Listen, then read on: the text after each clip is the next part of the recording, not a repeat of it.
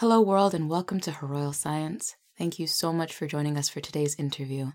Today we'll be chatting with Dr. Noor Al-Muhtasib, a postdoctoral research fellow at Yale studying cocaine addiction and relapse. She completed her bachelor's in biochemistry, followed by her PhD in pharmacology. You may know her like I do from Twitter, where she is incredibly honest and transparent about the ups and downs of academia and scientific research. She's a personal inspiration to me in many ways as a fellow hijabi neuroscientist, and I can't wait to learn more about her. Dr. Al-Muhtasib, what's your story?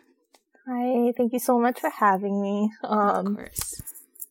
I do have, your stereotypical kind of loved science forever story. I went into college, did biochemistry because that's the kind of science I liked, but I didn't know what I wanted to do after. So I did the thing where you apply to a million jobs and you hope you get one call back, and I did. And I started a job in a pharmacology lab. That's when I realized what I loved in science as a kid was pharmacology. So as a kid, what I really liked was I would, ask questions like, why is this medicine, how is this medicine working? Why is it helping me feel better? Or why does my stomach hurt when I, have food poisoning or something? Because I was a pretty sickly child, so I got sick a lot. That's okay. So those thoughts crossed my head a lot. Or even, I would ask a lot of questions of what do you think the cat is thinking? Or when they do that action or something to my mom, she would just be like, I don't know, but okay. That's so sweet though. So yeah, I started the pharmacology lab and realized that's what I was interested in, and I just didn't know the name for it. My mom was a physics teacher, but her highest level was bachelor's, and she had taught in the Middle East. So once she came here, she couldn't really teach because it was a completely different language. So I didn't really have anyone in my family to look up to for advice or anything like that. Did that affect your journey at any point? Do you think that if you had someone that you could look up to, things would have been any different? And if so, what do you think would be different? For sure. I think it would have been a lot more helpful to have someone who had already done it that I could turn to and tell me, well, this is how, what you need to apply to, and this is how you need to do it. When you're the first person to do something within your family, you don't have that guidance. Mm-hmm.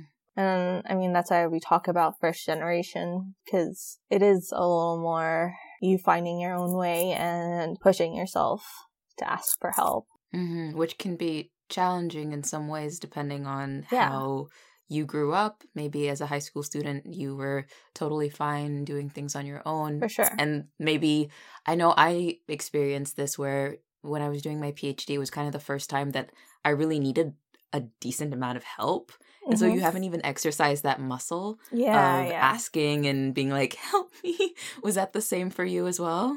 Yeah, exactly. You're not used to asking for help. Yeah. It's kind of scary sometimes too, because you don't know exactly who to trust. Yes. Which is such a strange concept, isn't it? Because you'd think that within science that everyone's there to help each other out and progress what we know about ourselves and the world around us. But it's quite unfortunate that that's not the case. So I know that with COVID, this is a strange question, but what was a day in the life for you like? You are an electrophysiologist, right? Mm-hmm. Yeah.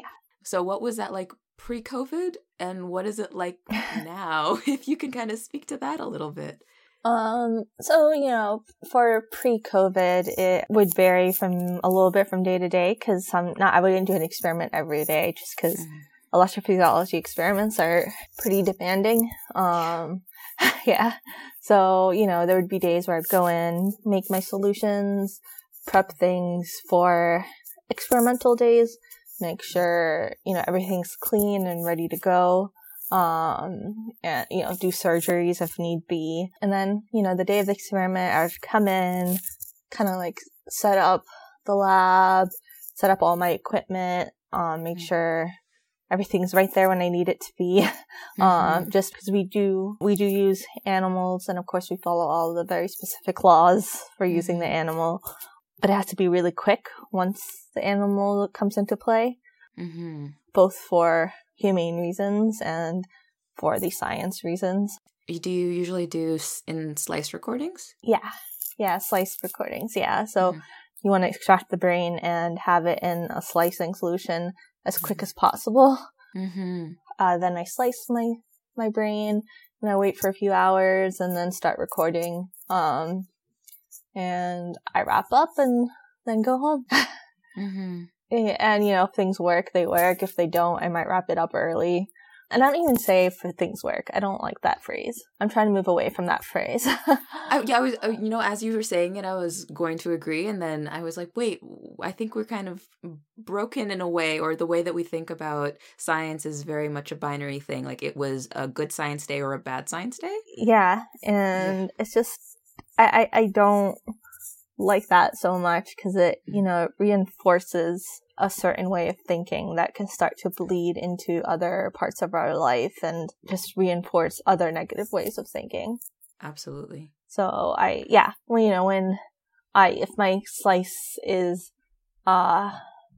my cells don't look good for recording purposes, mm-hmm. you know, I'll maybe wrap it up because I'm like, you know what, I'm not gonna get the data I need from it today. Might as well not expend energy that I can save for later. Mm-hmm.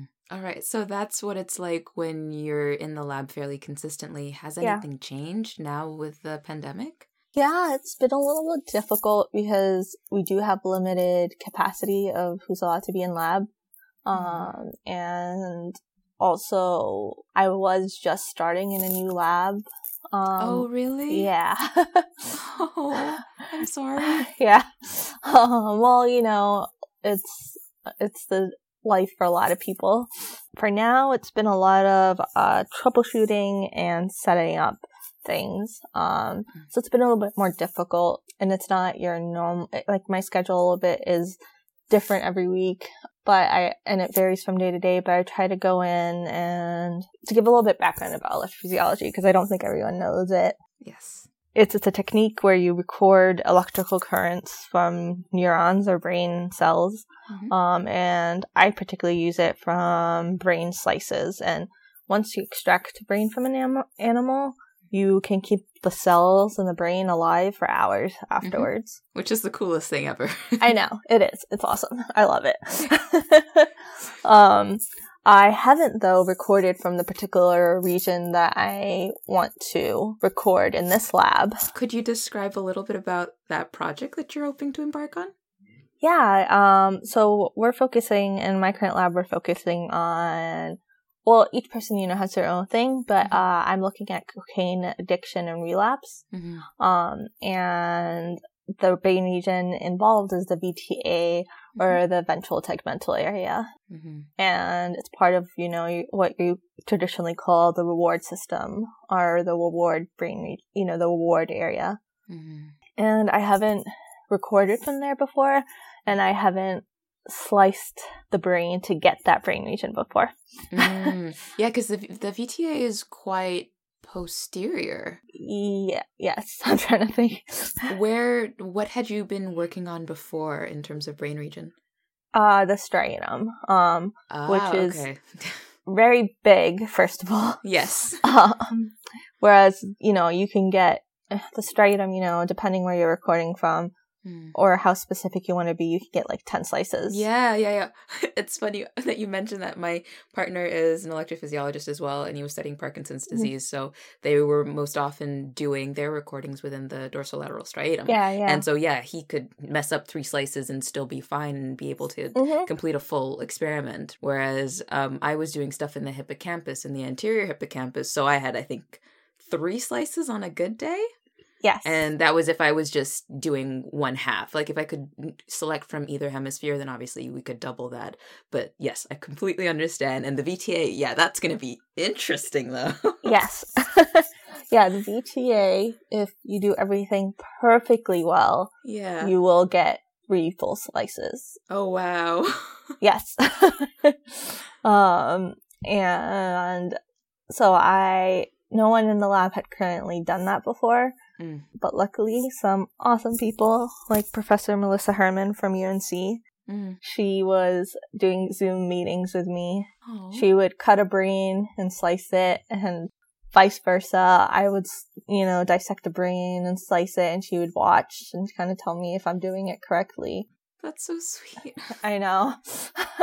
She kept saying, I wish I could teleport you over here so I could, show you in person. Yeah. Because, instead of just being able to do something over a couple days or, a few weeks because someone's there to watch you, I would have to sometimes send an email and then come back a few days later and make the change that was said in the email.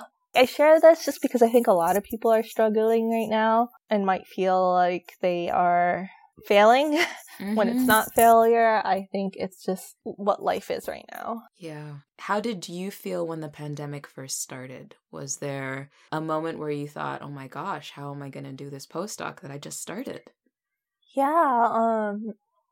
It's hard to describe because I think I also have a grant. So there was this feeling of I need to do things because I have a grant to report to.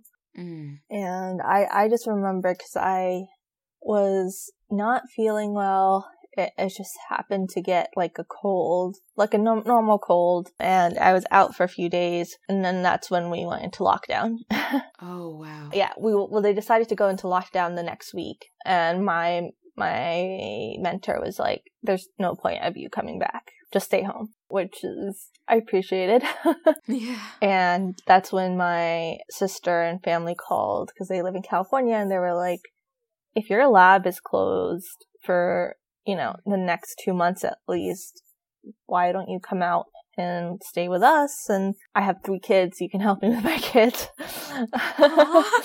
And, there really wasn't a lot to do, and anything I could do, I could just do there. Mm. So I ended up going and staying with them. That's awesome. Yeah. There was some kind of benefit of being able to just pack up my stuff. I took my cat and went to California and stayed there for a while until they decided to open up labs again. It kind of worked out for me because I was able to be with family, help my sister, teaching my eldest niece math, and really appreciated a little bit of what it meant to be a parent during the pandemic, which was very difficult.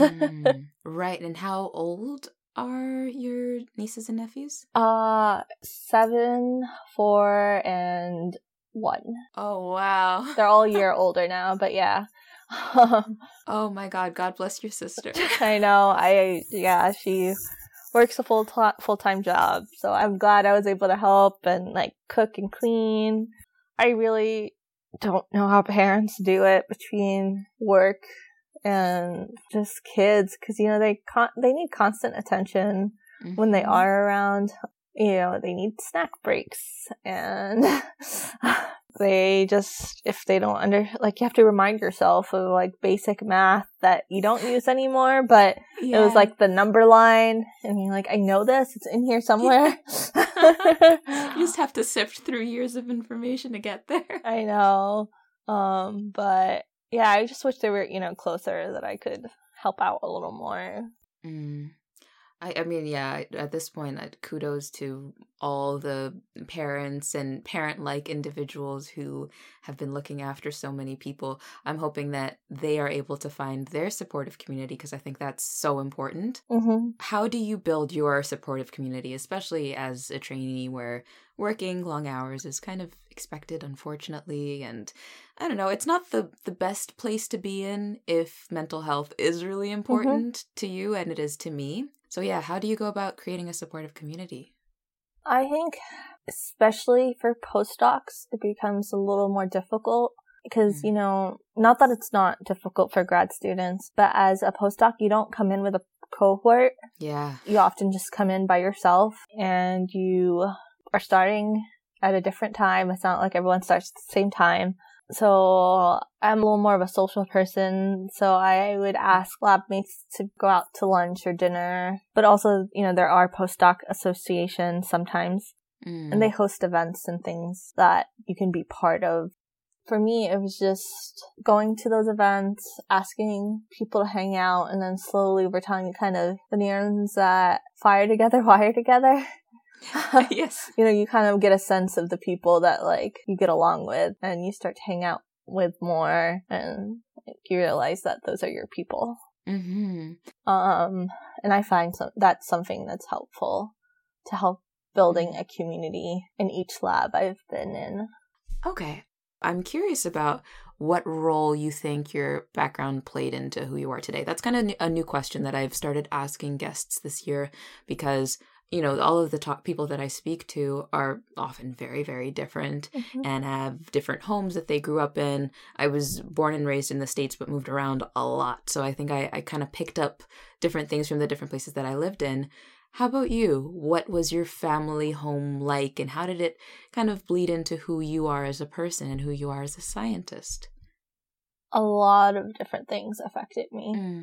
I grew up in the D.C., Maryland, Virginia area, mm-hmm. particularly like Peachey County area, mm-hmm. which was a lot more diverse than other places in America, yeah. to put it kindly. But I was lucky enough to have that exposure because of where I grew up. And I think that shaped me a lot. I think I'm really appreciative of that. Does that make sense? Yeah. And like having gone to elementary school, middle school, high school in areas that were, you know, not homogenous allowed me to have different friend groups and exposed me to a lot of things that I think maybe people were not exposed to until older. And I think having parents who are immigrants who have had to work really hard to establish themselves also gives one side of me, but also knowing where they came from, what their family has had to endure or is enduring currently, makes me think more about injustices that are out there. Where are your extended family members right now? My mom's family is in Syria, and most of my dad's in Jordan. How often do they get to go back to their respective homes? Last time my mom went was before the war, like right when the war started, and hasn't been able to go back since. With my dad, it's been a while since he's been to Jordan, and even longer since he's been to Palestine, just because it's very hard to go to Palestine. I'm obviously fairly well versed in the history of that area and all of the horrible, horrible things that are taking place there. So I don't want to also re-traumatize you in any way. No, it's fine. It's a sensitive topic though, so I do want to recognize that as well. No, it's fine. It's just that if you try to go in as an American citizen, but your last name is Palestinian, you are forced to go in as a Palestinian. You're made to make a Palestinian ID card. Right. Which is fine. It's like, okay, yeah, I'm Palestinian in origin, but once you go in under a Palestinian ID card, you lose all your rights as an American, and America will not take care of you if anything happens to you. So that's why it's tricky when you are Palestinian trying to go to, like, a Palestinian origin going to Palestine. I'm wondering, because you're now, I guess, based in Connecticut, right? Yeah. The surroundings are very different, I would imagine. Yes, within the university. Yes. Is there a bit of a cultural shift that you feel you needed to undergo to not fit into that society, but just, you know, re-accustomize yourself? It definitely got less and less diverse the more I got away from PG County. So that was, I guess, shocking, because it's not what I was comfortable with. And that's what I meant within the university, because like within New Haven, if you go more into the city, it's not like what the university looks like. It's a lot different. I think people kind of flock towards each other. Minoritized groups find each other. When you are a minoritized group or part of a minoritized group, you feel a little uncomfortable when you are in what is thought to be the majority. And I think me and you were talking about this previously, but whether I'm seen as a person of color mm-hmm. or as white. Mm-hmm. And a lot of people do classify me as white. Interesting. Yeah. How do you classify yourself, though? Because I think I prefer to base it off of the person themselves. I mean, obviously, external factors do, no pun intended, color the way that one might receive you or the way you walk into the world. But how do you perceive yourself? See, it's so hard to answer because my skin color is white. mm-hmm. So if you looked at me just at like a part of my skin, you would say I'm white. But if I am generalizing in a majority white situation as opposed to majority people of color situation, you know, with my scarf, with my name, I'm definitely not seen as white. So it's kind of not fitting into both in a way. Mm. A lot of people will say, well, you know, Arabs fought to be classified as white, you know, under the Census Bureau, which is true. But I think a lot of that was, hey, if we are able to check white, maybe they'll treat us better, which clearly didn't work out. And another thing is, I think, I don't know if a lot of people forget that, like, Arab countries were colonized mm-hmm. for a long time. Part of colonization had a lot of colorism in it, mm-hmm. and that definitely affected how people saw themselves. But yeah, that's a whole different thing. I know, but it's such an interesting conversation because, yeah, especially as of the last, I don't know, 8 months or 10 months or so, so many people are having mm-hmm. more public conversations about race and how people identify. Mm-hmm. So to kind of switch back into academics mm-hmm. just a tiny bit, because you were talking about minoritization and obviously, you know, recognizing yourself as someone who is from a minoritized group. What can senior members of academia and academic research do to be better allies to us, to people who belong to minoritized groups? One thing is nominate people for awards. We know that people from minoritized groups more than qualify for a lot of these awards, but are often forgotten or just overlooked. Yeah. Because they're not part of that old boys network or whatever it's called. Mm. So something practical like nominate people for awards, take on mentees, introduce them to people so that they become part of that network. I think that's how these are like small, in my opinion, small practical ways that we can make changes. Like, just listen to people when they tell you they have an issue. If there's a problem with a certain PI or a mentor, don't give them tenure. It's just that easy. But mentorship isn't really considered for tenure, mm-hmm. which is just mind-blowing to me. You know, for example, for me, when I was leaving my old lab, which was just like a really bad situation, I needed to find a new lab. And it was scary because it was like, I need to email these people and tell them, don't contact my current person because I can't have him know that I'm finding a new lab. But what happened is I had professors who knew I left. What they did was like, we will contact professors on your behalf and tell them we have a postdoc that's looking for a lab and we can vouch for them. They're good. Can we connect you? But these are the circumstances. Yeah. Like, that's something you can do, for example. Mm-hmm. Another was, you know, they like, I had a grant and I was like worried about how I could transfer it. They contacted the training officers themselves. And we're like, tell me what we can do to help this postdoc. Like, this is stuff that I maybe could have done by myself, but having advocates that were fighting for me, who had more of a, you know, advanced position, who had those connections. I mean, they knew most of these people, so they were able to like say something, whereas I was this random stranger to them. Mm. So that's what you can do. Yeah. Advocate for people. Absolutely. I 100% co-sign on that. That is so true. I think making sure that your eyes are not only on what you can get out of a person, but you can actually help them step to the next stone that they need to get to.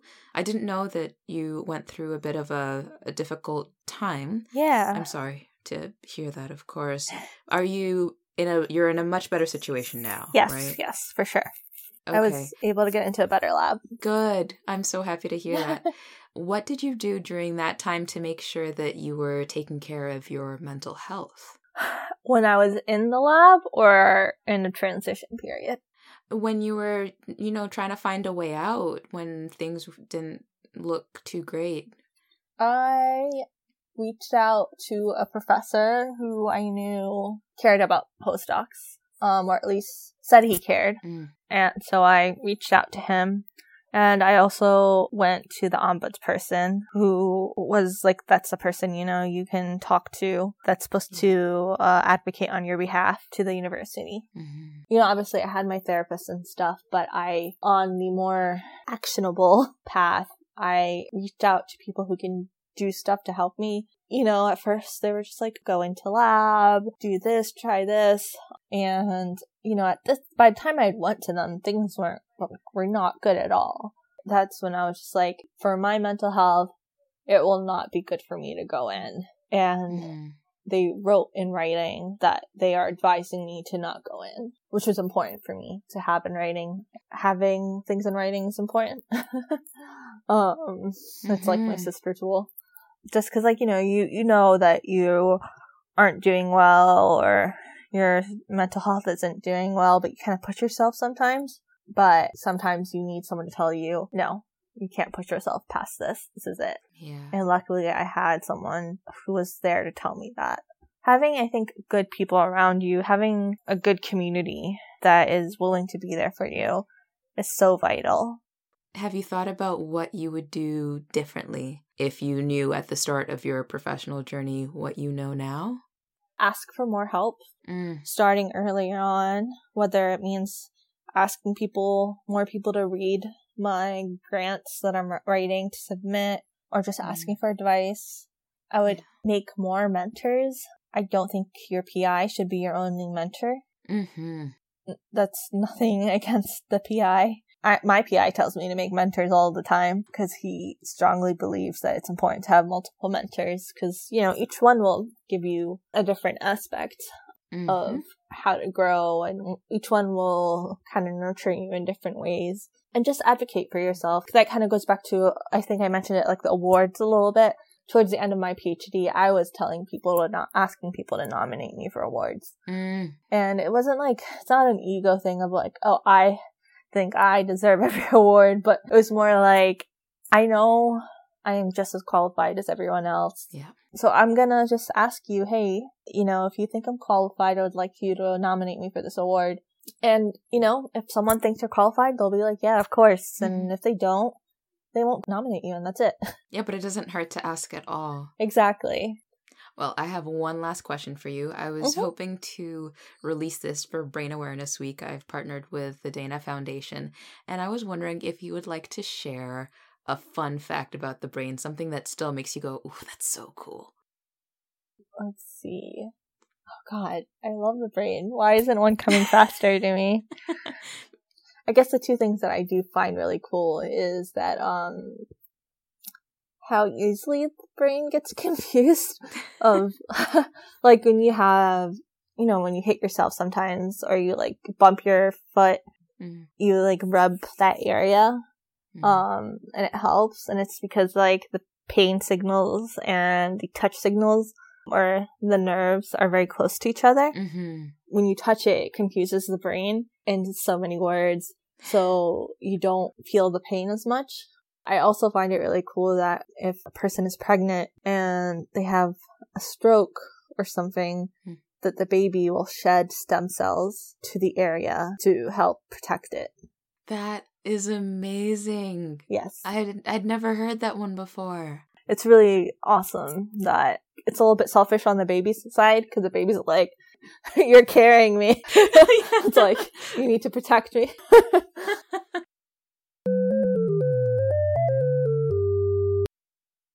Thank you so much for joining us for this episode made especially for Brain Awareness Week in partnership with the Dana Foundation.